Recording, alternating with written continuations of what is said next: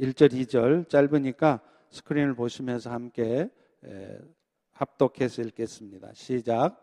그러므로 형제들아 내가 하나님의 모든 자비하심으로 너희를 권하노니 너희 몸을 하나님이 기뻐하시는 거룩한 산 제물로 드리라. 이는 너희가 드릴 영적 예배니라. 너희는 이 세대를 본받지 말고 오직 마음을 새롭게 함으로 변화를 받아 하나님의 선하시고 기뻐하시고 온전하신 뜻이 무엇인지 분별하도록 하라. 아멘. 네, 오늘 말씀은요, 어, 한국에서 지금은 이제 가장 큰 교단 또 신학교가 되어 있는 성신대학교 총장을 역임하시고 어, 리타이어 하신 후에는 지금 전 세계에 있는 어, 그 신학교들의 연합 사역들을 하고 계시는 우리 김원 목사님께서 말씀을 어, 전해 주시겠습니다. 저의 은사가 되시기도 하는데요. 어, 저희 교회 오신 지 얼마 안 되신 분들은 잘 모르실 거예요. 근데 오래 전부터 저희 교회 출석하고 계시고 주로 이런 신학교 사역들 때문에 전 세계를 다시 다니시느라 여러분들이 잘 모르셨을 텐데 오늘 말씀을 통해서 큰 은혜를 받으시기를 바랍니다. 우리 목사님 나오실 때 큰 박수로 환영하도록 하겠습니다.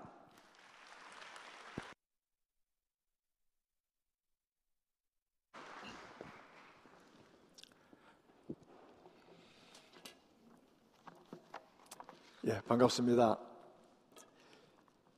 재미난 글이지만 좀 씁쓸한 이야기를 전하려고 합니다.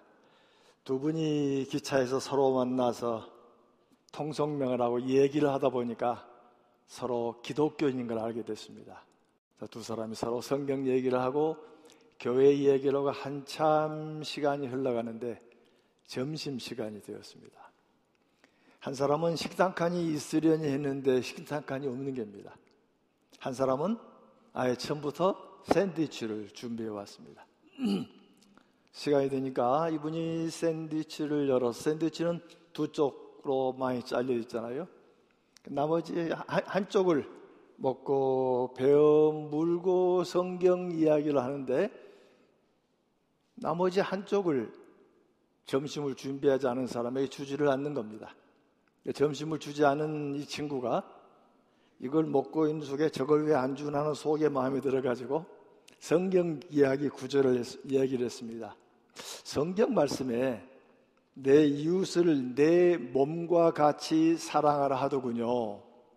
그랬더니 먹고 있는 사람이 참 좋은 말씀이죠. 주님의 귀한 말씀이죠. 황금률이죠.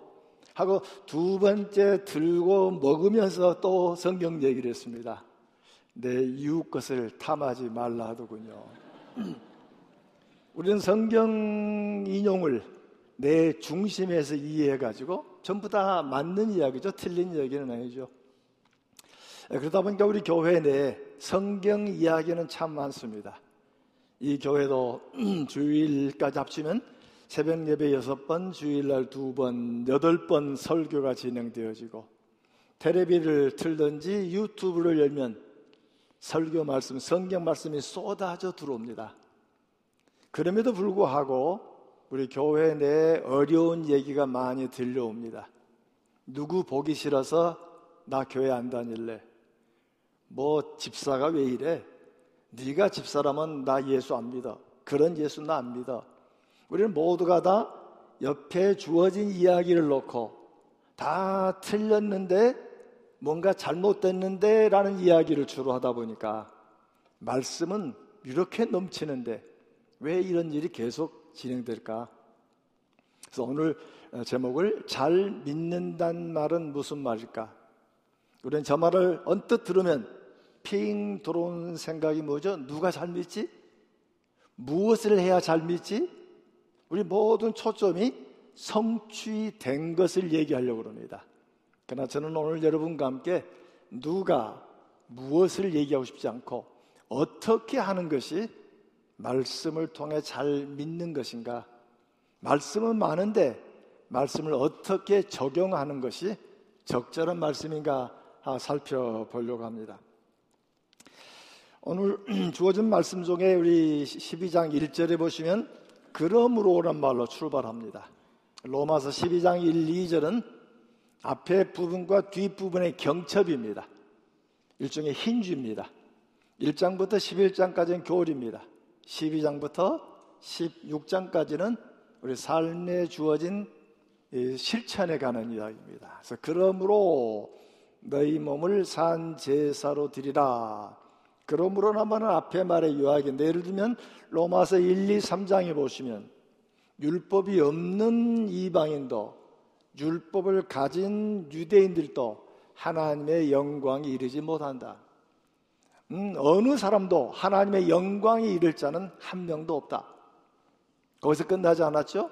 로마서 5장에 보면 율법 외에 한 의가 나타났으니 누구든지 예수 그리스도 안에서 그 의를 얻는다고 말합니다. 6장에 보면 우리는 세례 받음으로 죽고 그 다음에 장사되고 그와 더불어 일으킴을 얻었느니라. 우리들은 예수와 함께 죽은 이야기를 많이 하지만 성경은 거기서 끝나지 않습니다. 죽어 이미 장사되었습니다. 옛사람은 다 사라져 버렸고 이제 예수 안에서 우리가 새 생명으로 덧입혀졌다 하고 출발합니다. 바로 그런 여러분들에게, 그런 우리들에게 너희 몸을 산 제사로 드리라.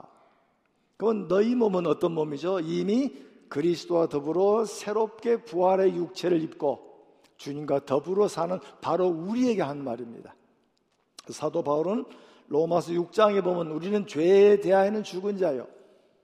의에 대하여는 하나님께 산 자로 여기라. 그러므로 우리가 우리 육체를 불의의 병기로 쓰지 말고 의의 병기로 써라.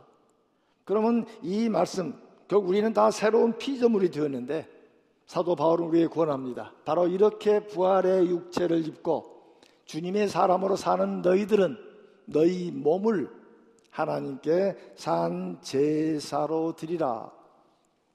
구약에서는 죽은 제물을 대체물로 썼습니다. 내 대신 죽어야 때문에 그래서 이 구약 제사에서는 제물을 드릴 때 그 제물을 죽이는 사람이 바로 접니다. 예배 드리는 사람이 죽입니다. 예배 드는 각을 뜨고 각을 뜬 것은 제사에 올리면 제사장이 이걸 불태웁니다. 그 때문에 우리들은 함께 계속 제물을 통해 가지고 내가 주님 앞에 나 자신을 드림을 표현했습니다. 근데 사도 바울은 이제는 우리 살아있는 몸 자체를 하나님께 드린다라고 말합니다. 드린다는 이야기는 좀 다른 말로 표현하면 주제권입니다. 주님의 로드십입니다. 예, 중국의 제자 선교사들이 사역을 하면서 제주도에 모인 적이 있습니다. 예, 한 열댓 명이 모인데 그 중에 상당수가 남자 선교사님들입니다. 10년, 15년 일하면서 교회 한 개, 두 개 설립을 한 거 서로 놓고 얘기하고 은근히 자랑도 합니다. 그 중에 여자 선교사 한 분 계시는데 그분도 가신 지 10년 넘게 홀로 사역을 하고 사람을 키우는 사역을 했습니다. 근데 교회가 14개나 되는 겁니다. 그 남자 선교사님 깜짝 놀랐습니다. 아니, 무슨 차이가 있지? 우리 가르침의 차이가 있는가? 아니죠. 다 그리스도의 죽음을 가리키고 부활을 가리키고 그리스도의 동행을 얘기하는데 왜 우리는 한두 개밖에 안 돼. 여기는 14개씩이나 하고 쭉 점검해 오다 보니까 하나 차이가 있었습니다. 이 여자 선교사님은 세례 줄 때 예수를 믿습니다. 고백하면 세례 주지 않았습니다. 예수님이 나를 위해 죽으셨습니다. 고백했습니다. 그러면 질문 하나 더 했습니다. 예수님이 당신의 삶의 주인이신가? 그 많은 사람이 곧바로 예라고 답을 못 한답니다. 빠르면 한 달, 늦으면 6개월 뒤에 예수님이 내 삶의 주인이십니다. 그때 세례를 베풀었다는 겁니다. 그 고백이 되니까 주님이 나를 쓰신다고 생각하시니까 그들은 이곳 저곳 교회를 개척할 수밖에 없는 그때 그 남자 선교사님들이 우리가 세례를 잘못 줬구나. 세례는 믿는다고 주는 것이 아니고 이미 믿고 저분이 우리의 삶의 주인이신 것을 믿는 자에게 주어야지. 오늘 우리의 귀한 고백이 주님이 우리의 주인이신 믿는 저와 여러분이 되기를 원합니다. 그 때문에 예수님이 나의 주인이 되셨기 때문에 우리의 모든 삶의 영역이 주님의 기뻐하는 삶의 영역입니다. 그래서 사도 바울은 우리의 산 제사로 드린다고 말할 때 기뻐한다는 말을 씁니다. 그리고 영적 예배란 말을 씁니다. 기뻐하시는 제사, 기뻐하시는 삶. 기뻐한다는 말은 구약 제사에서 흠양한다는 말입니다. 짐승 제사를 드리면 불태웁니다. 불태운 화제로 드리면 그 화제가 향기로운 냄새로 하나님께 드려지는 걸로 이해했습니다. 기뻐한단 말은 흠양하신다. 음, 그럼 흠양하는 하나님의 예배는 뭘까? 오늘 12장 1절에 우리 산 제사로 드리라 너희가 드릴 영적 예배니라. 이 말씀을 이렇게 해석은 안 되죠. 음, 7월 21일 날 10시에 드리는 펠로십 2부 예배니라. 그거 말이 안 되는 겁니다. 성경의 예배란 이 단어는 구약에서는 제사장이 제사 드릴 때 쓰는 단어입니다. 공적인 제사입니다. 근데 본문은 공적인 얘기만 하고 있지 않습니다. 지금 11시, 10시 예배를 말하고 있는 게 아니죠.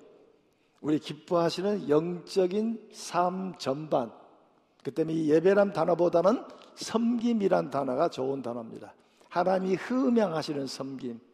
가장 잘 설명된 게 히브리서입니다.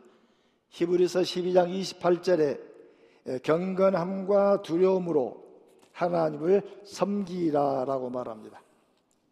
그때 경건함과 두려움으로 기쁘시게 섬기지니 또 시, 어, 히브리서 13장 16절에 보시면은 하나님은 이 같은 제사를 기뻐하시 어떤 제사죠? 선을 행함과 서로 나누어 주기를 잊지 말라.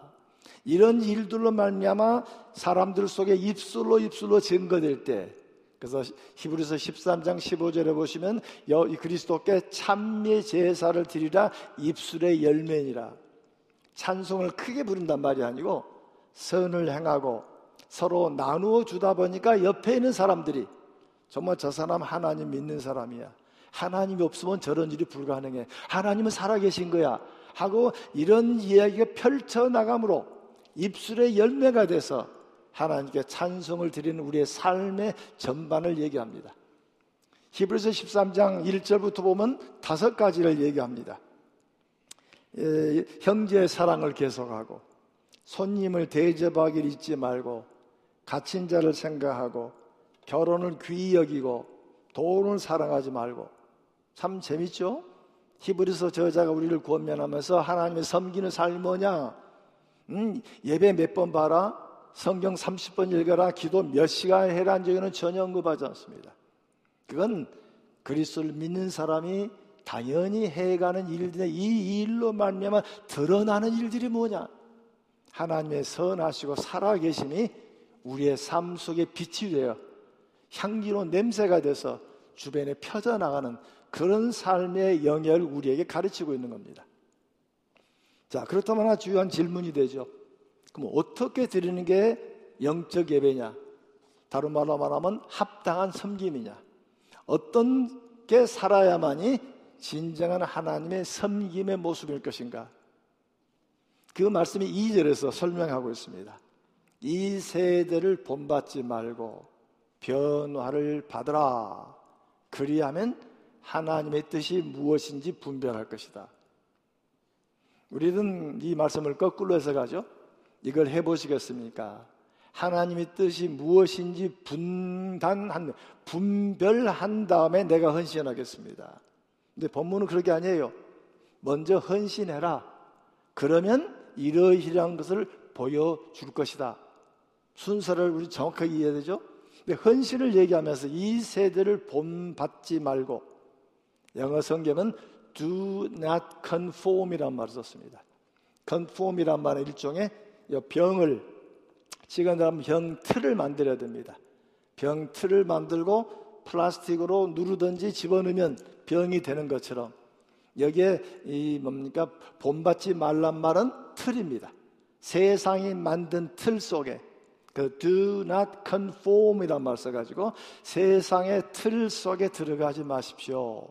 두 번째 변화를 받으라. 우리 말은 변화를 받으라 그랬습니다만 영어는 수동태입니다. Be transformed입니다.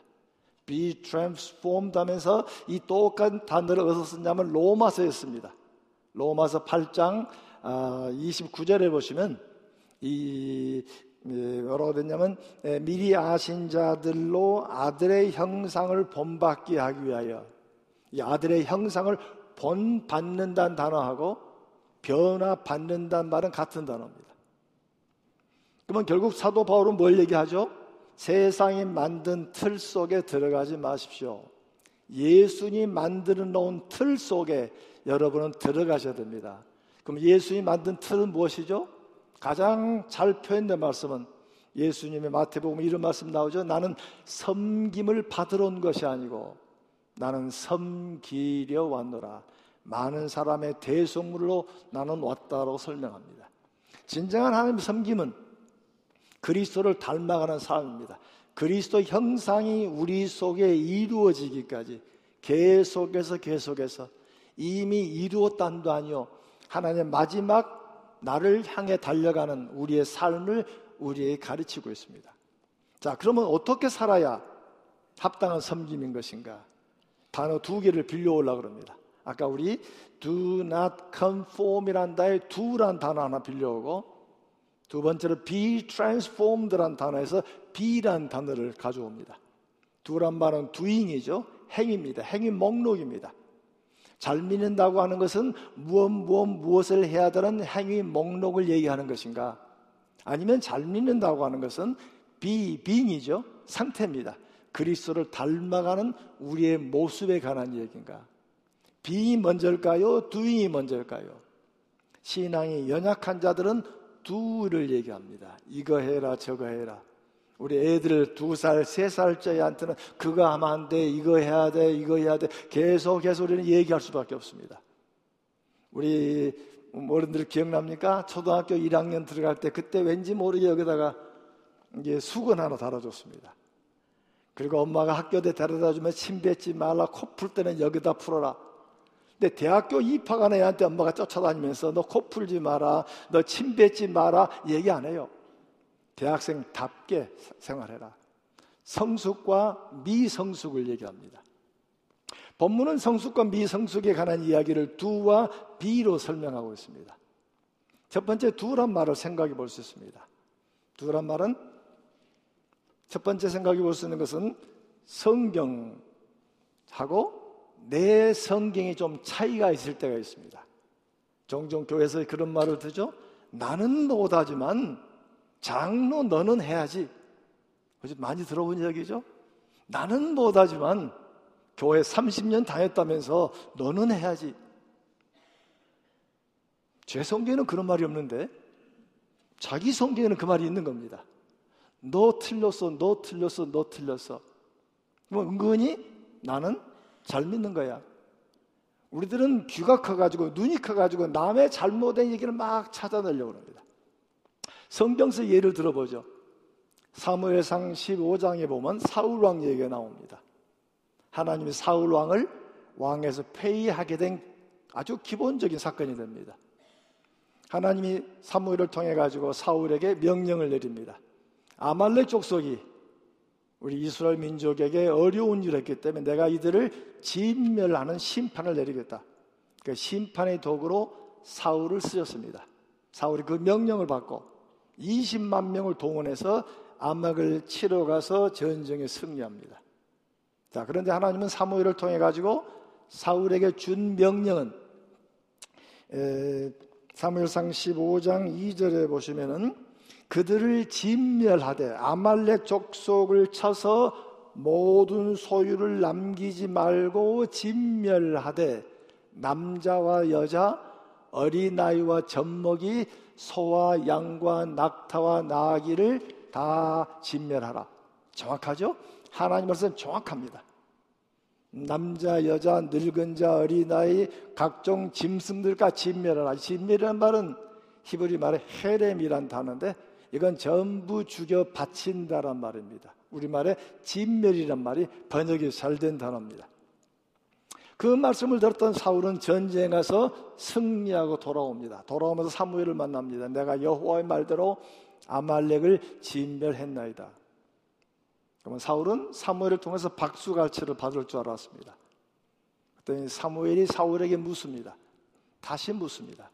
하나님께서 아말렉 모든 족속을 쳐서 진멸하라 했는데 어찌하여 내 귀에 소와 양의 소리가 들립니까?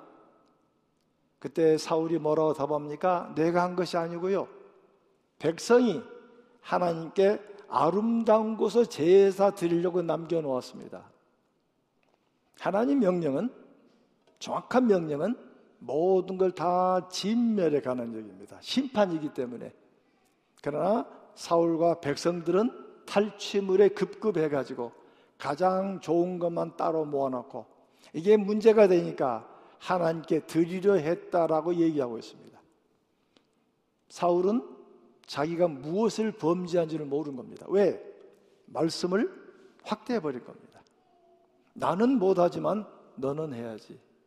아니, 3대째 믿었다면서, 아니, 교회 오래 다녔다면서, 너는 뭘 한다면서, 우리들은 자기 기준을 가지고 남에게 하는 무서운 범죄를 합니다. 우리는 그걸 범죄라고 말하지 않습니다. 왜? 나는 도둑질 안 했기 때문에. 그러나 성경은 하나님의 말씀한 명확한 말씀을 확장해버리면 이미 나는 말씀을 떠난 사람이라고 얘기하고 있습니다. 두 번째 또 다른 부분이 있습니다. 말씀을 분명히 듣고 똑같이 말씀을 이게 하나님의 말씀이고 말씀이 내 기준이라고 말합니다. 그럼에도 불구하고 말씀을 보는 기준은 차이가 있습니다.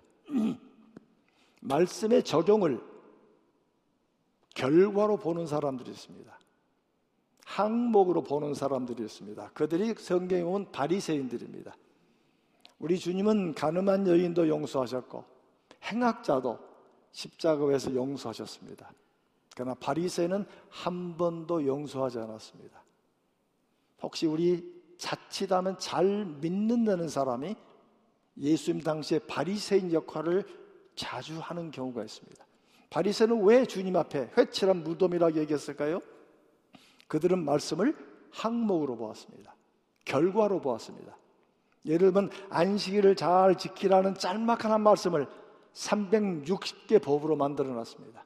이러면 안 되고 저러면 안 되고 뭐 안 되면 그래서 에, 그들은 정결법도 예수님께 와서 말씀한 적이 있습니다. 바리새인과 서기관들이 예수님을 조사하러 나와 가지고 아니 당신 제자들은 왜 밥을 먹을 때 빵을 먹을 때 손을 씻지 않느냐? 음? 하고 이 문제 성경에서 그 얘기 나온 건 아니죠. 그때 예수님께서 너희들은 하나님의 계명은 버리고 장로들의 전통을 지키려 한다. 하면서 그들을 꾸짖습니다. 예를 듭니다. 성경에 부모를 존경하라. 부모를 비방하면 죽이라고 했는데 너희들은 부모를 공경할 이 물건들을 물질들을 응? 마음에 불편하니까 내가 하나님께 예물로 드렸다라고 말하면 부모를 공경하지 않아도 된다라고 얘기하다니 너희들 하나님 계명은 무너뜨리고 사람의 전통을 가지고 너희들이 이렇게 사람들을 비방하느냐? 입으로 들어간 건 뒤로 나오지만 입에서 나오는 게 사람을 죽이지 않느냐? 하면서 그들을 꾸짖는 말씀이 나옵니다. 결국 너희는 법을 지킨다고 하면서 너희들 입에서 나오는 살인과 간음과 음란과 도적질과 거짓 증인과 비방이니 비방이란 말이 무슨 말이죠? 뒤에서 쑥덕쑥덕 하는 겁니다. 다니면서 여러 곳에 가서 이상한 얘기를 전한 겁니다. 없는 이야기를 하면서 전하는 것들. 음, 분명히 성경은 잘못됐다. 사람을 더럽게 하는 것은 손을 씻지 않은 손이 아니고 더러워진 마음이 너 속에 잘못되었다. 음, 우리들은 자칫 잘못하면은 주어진 몇 개 이야기 가지고 우리는 사람을 꾸짖곤 합니다. 비교하곤 합니다. 그래서 이 항목을 두잉을 가지고 결과로 보는 사람은 항목을 보는 사람은 은근히 우리는 다른 사람과 비교합니다. 아, 저는 성경 세 번 읽었어요. 그 얘기는 무슨 얘기죠? 너는 한 번도 못 읽었지. 나는 기도 몇 시간 했 나는 40일 금식 기도했는데 나는 뭘 했는데 그것 자체가 틀렸다는 얘기는 아닙니다.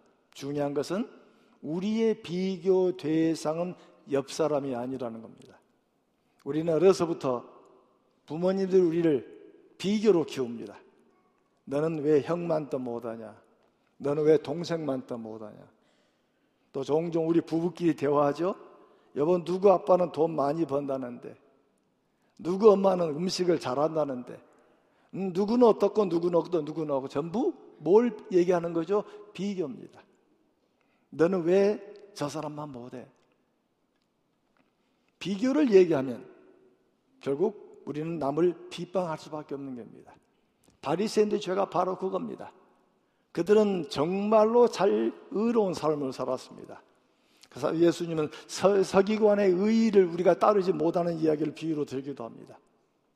그러나 예수님이 그들을 지적하신 이유는 우리 성경에 주어진 말씀은 지키면 지킬수록 잘했다라고 얘기하기보다는 내게 부족한 점을 드러내는 게 말씀입니다. 그 때문에 정확한 하나님의 사람들은 말씀의 적용을 doing의 목록으로 안 봅니다. 그걸 being으로 봅니다. 주님께서 나를 부르시고 마지막 부르시는 그날까지 계속해서 계속해서 우리 삶 속에 드러나기를 원하시는 그분의 음, 예, 눈길을 기억해 볼 수가 있습니다. 그 때문에 우리들은 비잉의 삶을 순종의 삶을 사는 사람들은 항상 순종만은 못합니다. 넘어지죠. 그걸 불순종이라 말합니다. 다시 말하면 말씀의 과정이 깨트려지는 겁니다. 순종이란 것은 불순종이 다시 일어나서 그 과정을 이어가는 겁니다. 우리의 모든 초점은 천상의 주님 앞에 포커스를 맞추고 주님 앞에 보니 내 자신이 또 넘어지고 내 자신이 하나님의 기준에 이루지 못했습니다. 그런 대표적인 사람이 성경은 다윗입니다.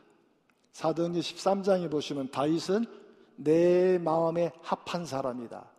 이 단어는 아브라함에게도 안 쓰였습니다. 모세에게도 쓴 적이 없습니다. 그런데 바세바와 문제를 가졌고 우리아를 죽였던 다윗에게 하나님은 내 마음에 합한 사람이다. 사무엘상 11장에 보면 바세바 사건 이후에 나단이 찾아갑니다. 여러 가지 비유를 통해서 음, 네는 바세바를 취했고 우리아를 죽이지 않았느냐라고 죄가 지적될 때 다윗의 위대한 고백은 내가 여호와께 범죄했나이다. 내가 바세바에게 잘못된 게 아니고 우리에게 잘못됐다 말하죠. 내가 여호와께 범죄했습니다. 그 말 속에는 내가 바세바 우리와의 모든 게 잘못됐습니다. 바로 그 죄가를 깨닫은 다윗은 시편 51편에 이런 고백을 합니다. 나는 뇌 죄가를 아우니 내 죄가 항상 내 앞에 있나이다. 하나님께서 구하시는 제사는 상한 심령이다. 말씀을 지키다가 어느 기준에 이르지 못하는 깨달, 깨달을 수가 있죠. 우리가 말씀을 지킬 때 우리 성경 계명은 두 종류입니다. 하나는 긍정적 명령이고 하나는 부정적 명령입니다. 우리는 부정적 명령은 좀 지키기가 쉬워요. 하지 않으면 되니까. 도둑질 안 하면 되죠. 근데 성경은 도둑질만 말하지 않습니다. 뭔가 남의 것을 가졌을 때, 명예를 취탈했을 때, 뭔가 우리는 잘못된 얘기하고, 우리는 살인죄, 우리 사람을 죽이진 않죠. 근데 성경은 예수님이 뭐라고 말합니까? 누구든지 라가라는 자, 라가란 저주받을 자. 좀 우리 식으로 말하면 미련한 놈. 우리가 잘 쓰는 음, 욕 가운데 개하고 뭐 나오는 게 있습니다. 좀 불편한 이야기. 그걸 해도 살인죄로 봤습니다. 우리는 단순히 살인만 살인이 아니고 미워하는 것도 살인이라. 그래서 뭔가 제사를 드리려다가 형제와 뭔가 불편한 게 있으면 먼저 화해하고 와서 그리고 제사를 드려라. 근데 우리 기독교는 좀 불편하죠? 술 먹는 사람은 술 한 잔 먹으면 푸른데 우리는 한 번 문제가 되면 죽을 때까지 그 용서를 못 하는 겁니다. 왜? 비교하기 때문에. 우리의 비교 대상은 이웃이 아닙니다. 우리의 비교 대상은 누구죠? 우리 예수님이 가르쳐 주십니다. 마태복음 5장 48절에 보시면 하늘에 계신 아버지가 온전하니 너희도 온전하라. 레이기 19장 2절에 보시면 너희는 거룩하라. 왜? 내가 거룩하기 때문이다. 우리의 비교 대상은 하나님이십니다. 내 말씀을 지키다가 지키다가 내가 하나님의 기준에 이르지 못했습니다. 긍정적 명령은 더 어렵습니다. 사랑하라. 얼만큼 사랑해야 되죠? 이만큼 사랑하면 됩니까? 한 번, 두 번 사랑하면 됩니까? 아니죠. 우리 주님은 내가 주님이 자신을 주신 것처럼 서로 사랑하라. 그래서 우리는 에, 에, 죄란 단어가 한문으로 길어가면 넉사자, 사자 글자에다 아닌 아닐 비자. 그래서 쉽게 설명하면 네 가지 아닌 것. 음, 죄랑은 뭐냐? 네 가지 아닌 것이다. 그러면 우리의 행동이 죄랑은 누구나 합니다. 행동만 죄일까요? 아니죠. 우리 말도 죄입니다. 말로 사람을 죽이고 살리고 합니다. 우리 말 속에 비수를 가진 사람이 참 많아요. 음? 예, 칭찬하다가도 마지막에 그러나 하면서 뒤집어 버립니다. 이 말로 사람을 그 말만 죽이나요? 아니죠. 생각도 죽입니다. 말과 행동과 생각이죠. 그러면 하나 또 있습니다. 하나는 무슨 죄죠? 해야 됨에도 불구하고 하지 않은 것도 죄입니다.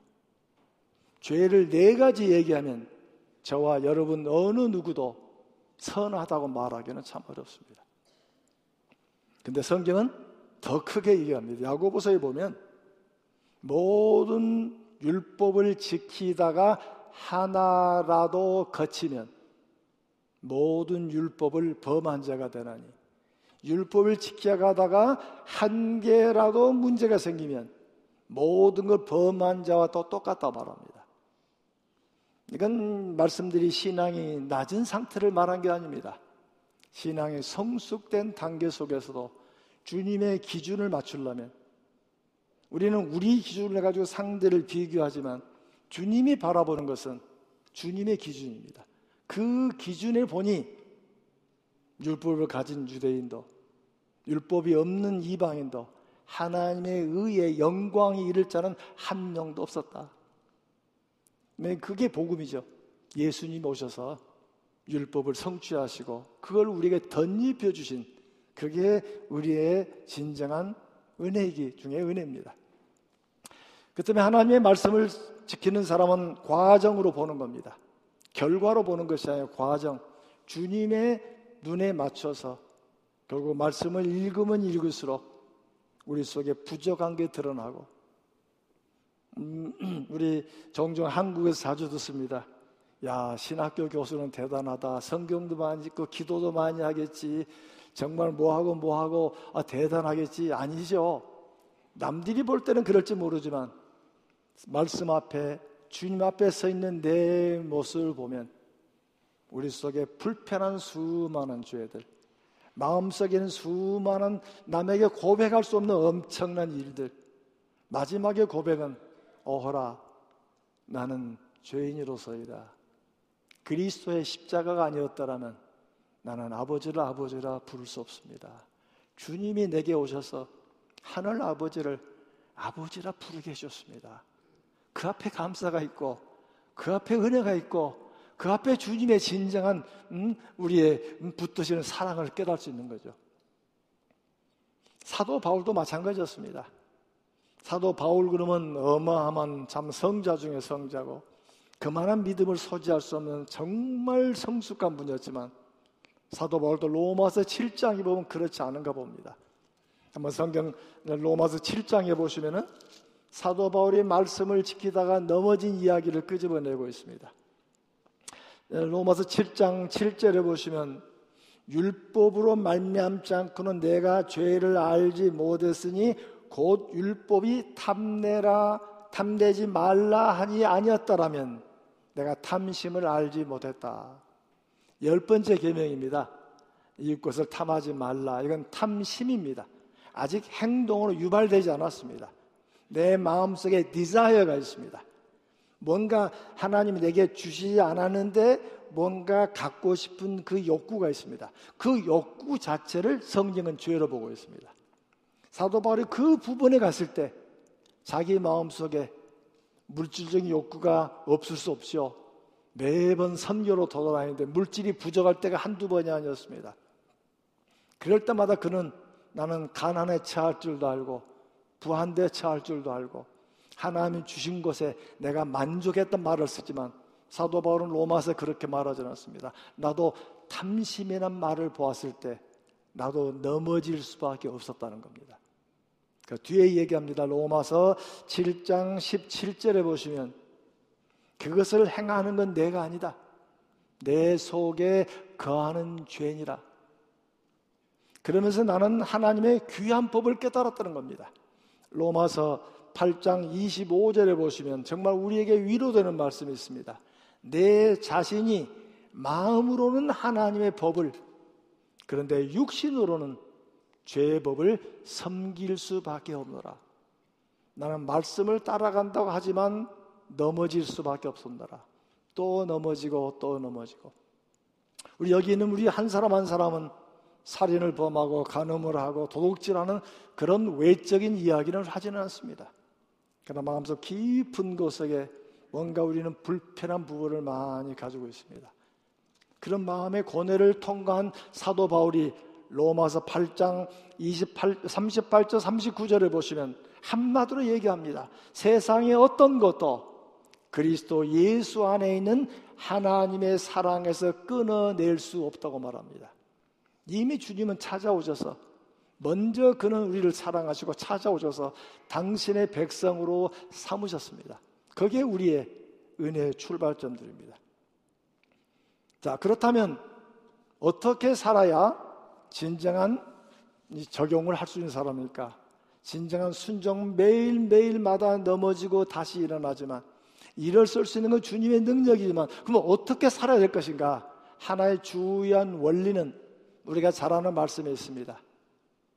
예수님께서 율법을 두 개로 요약한 적이 있습니다. 하나님을 사랑해라. 두 번째는 뭐죠?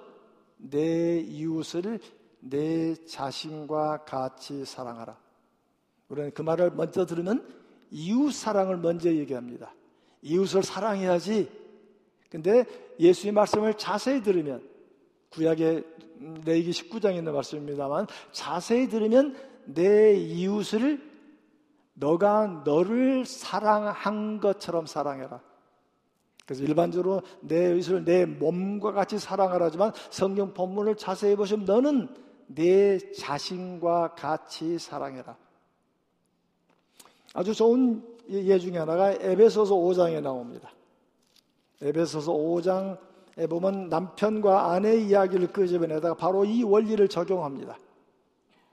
그러면서 어떻게 적용하면 5장 28절에 보시면 남편들도 자기 아내 사랑하기를 자시, 자신과 같이 할지니 자기 아내를 사랑하는 자는 자기를 사랑하는 것이다.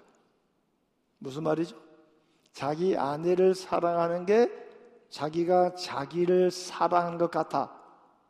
이 말은 영어로 표현하면 self-love인데 self-love를 얘기하면 에고이즘적인 자기 중심적 사랑을 얘기하려고 합니다. 그래서 학자들은 이것을 self-acceptance란 말을 씁니다. 나를 내가 용납하는 겁니다. 용납하는 이유는 하나님이 계시기 때문에 하나님이 현재 나를 만드셨기 때문에 현재 부부 관계를 만든 것도 하나님이시기 때문에 하나님을 인정하니까 내 아내를 인정하는 겁니다. 내 남편을 인정하고 혹시 그런 생각 안 듭니까? 우리 할머니 할아버지도 손주 키우면서 그런 생각 들죠? 아니 내 배에서 나온 새끼들인데 내 새끼들도 마음대로 못 하는데 나하고 함께 살을 맞대고 사는 내 아내도 내 마음대로 못 하는데 우리가 예수 이름으로 너 이거 바꾸라고 말하는 데서 바꿔지는 건 아닙니다. 출발은 너가 아닙니다. 출발은 납니다. 하나님의 부름받은 나를 바라보면서 현재 나의 환경을 만드는 누구죠? 주님이십니다. 내가 바꿀 수 있는 환경은 최대한 바꾸지만 바꿀 수 없는 환경이 있습니다. 그 환경은 내가 용납해야 순종이라는 과정이 이해되기 시작합니다. 현재 상황을 용납하면 주님께서 허락하신 줄 알고 거기서 끝나버린 게 아닙니다. 주님, 이 상황에 내가 어떻게 해야 됩니까? 여기까지 인도하시는 것은 주님이셨습니다. 주님 내게 힘 되어 주셔서 어떻게 하는 것이 주님의 원하신 부분일까요? 근데 우리는 말씀의 적용을 결과나 항목으로 보는 건 아닙니다. 말씀을 적용을 과정으로 보는 겁니다. 다 이루었다 말하지 않고 우리의 마지막 갈 주님을 바라보면서 또 넘어지고 또 넘어지지만 다시 이렇게 세우시는 성령의 은총을 가지고 이걸 이렇게 세우는 가정의 가장 큰 원리는 accept as I am입니다. accept as I am이 돼야 accept as he is가 나옵니다. 네, 우리는 그렇게 가지 못하죠. 항상 accept as you ought to. 남편이면 남편답게 해야지. 아내라면 남편다워야지. 벌써 여기에 뭐가 들어가죠? 자기 관점이 들어갑니다. 자기 기준이 들어갑니다. 그러다 보니까 비난이 나오는 거죠. 아니죠. 출발은 그렇게 되는 게 아니죠. 출발은 납니다. 먼저 주님이 내게 찾아오셨고, 먼저 주님이 사랑하셨고, 우리 인간 속에는 남을 나와 똑같이 사랑할 수 있는 마음을 가지고 있지 않습니다. 그건 주님이 내게 넣어주신 겁니다. 주님이 십자가를 통해서 내게 넣어진 그 사랑을 본받기 위해서 내가 보여주는 건 그 사랑 앞에 내가 용납하는 겁니다. 나의 나 됨은 주님께서 나를 이렇게 만드셨고 이런 가족을 허락하셨고 이런 친구 관계를 허락하셨고 펠로우십 교회를 허락하셨고 바로 여기에서 관계 속에서 우리가 주님과 이 아이가 출발될 필요가 있습니다. 그래서 사도 바울은 로마서 12장 3절 이하의 교회를 얘기하면서 너희 몸을 산 제사로 드리라 그리고 변화를 받으라 그리고 3절에 뭐라고 말하죠? 마땅히 생각할 그 이상의 생각을 품지 말고 믿음의 분량대로 내 분수대로 주어진 걸 받아들이면서 함께 서로 나누는 네트워킹 하라고 얘기하고 있습니다. 예수가 머리가 되시고 우리 모두가 지체입니다. 만약에 음, 팔 하나가 두 배로 큰 사람이라든지 눈이 두 배로 커버린다든지 뭔가 밸런스를 맞지 않으면 몸이 이루어지지 않습니다. 주님은 다 자기 분량대로 맞추어서 함께 엮어져 가는 겁니다. 엮어져 가는 교회 삶 속에 가장 좋은 삶은 말씀을 내게 적용하는 겁니다. 다 이루었다고 보는 건 아닙니다. 주님이 부르시는 그날까지 또 넘어지고 또 넘어지는데 떠올란 건 주님이 나를 다시 세워주십니다. 가슴속 깊은 곳에 우리를 지적합니다. 그 지적할 때 주님 내가 잘못했습니다. 저 사람 잘못이 아닙니다. 이건 내 출발이 내게서 잘못됐습니다. 하고 다른 사람을 받아줄 수 있는 그래서 끝으로 여러분에게 하나 구원해 본 것은 히브리서의 5장에 보면 아주 재미난 말이 있습니다. 멜기세덱을 얘기하다가 더 이야기를 진전할 수가 없어 너무 성경을 잘 모르니까 그래서 히브리 저자는 말합니다. 때가 오래 되었으므로 마땅히 선생이 될 터인데 아직 젖이나 먹고 단단한 식물을 먹지 못하는구나. 젖이나 먹고 영어 번역은 아주 재미나게 번역했습니다. 말을 드링크입니다. 단단한 음식 meat eater입니다. 때가 오래되는데 아직도 젖병밖에 못 발다니 이제 고기 먹는 사람 돼야지. 젖병 바는 사람은 항상 남을 지적합니다. 이게 어쩌다 저게 어쩌다 분명히 주를 믿는 사람입니다. 이 사람도 주님의 피값을 산 형제입니다. 참 불편하죠. 입에 비수가 달려고 힘들고 어려워도 우리가 껴안을 수 있는 성숙된 분이 되기를 원합니다. 미트 이터들은 남의 부, 어? 아픈 점들을 끌어안습니다. 남이 지적해도 불편해도 좀 참습니다. 그러면서 하나님 저 사람에서 기도하는 겁니다. 저분이 입술에 저 불편한 부분이 많은데 저 입의 비수로 주님께서 좀 음, 관장해 주십시오. 정말 저분은 이러이러 부분을 참 잘하는데 이런 부분에 불편함이 있습니다. 입으로 내는 건 아니죠. 주님 앞에 호소하는 겁니다. 예, 주님께서 일하시지. 주님이 바꾸지 않으면 절대로 못 바꿉니다. 이제 말씀을 마치려고 합니다. 말씀은 적용은 남에게 비난할 때, 남을 꾸질 때 쓰는 게 아닙니다. 말씀은 내게 적용하는 겁니다. 적용할 때 이걸 결과로 보지 않습니다. 과정으로 봅니다. 다 이루었다는 것이 아니고 주님이 부르는 그 나를 향해서 밝은 영광의 보호자 앞에 선 하나 앞에 선 내 모습을 바라보면서 주여 저는 죄인입니다. 주님의 기준에 이르지 못했습니다. 그런데 주님 내 곁에 중보하시는 저 예수님의 십자가 공로로 내가 주님을 아버지라 부를 수 있는 건 내게 영광입니다. 주님이 저를 그렇게 세우셨습니다. 주여 주님의 공로로 아버지라 부를 수 있습니다. 그게 우리 삶입니다. 넘어졌다 해서 꾸짖지 마시고 깨어나 주시고 받아 주시고 불편어도 입에 담지 않습니다. 오히려 그 사람의 장점을 드러내면서 그분의 어두운 약점을 끌어안는 성숙된 젖병 빠는 자들이 아니고 고기 먹는 성숙된 여러분이 되기를 기원합니다. 기도하겠습니다. 우리 하나님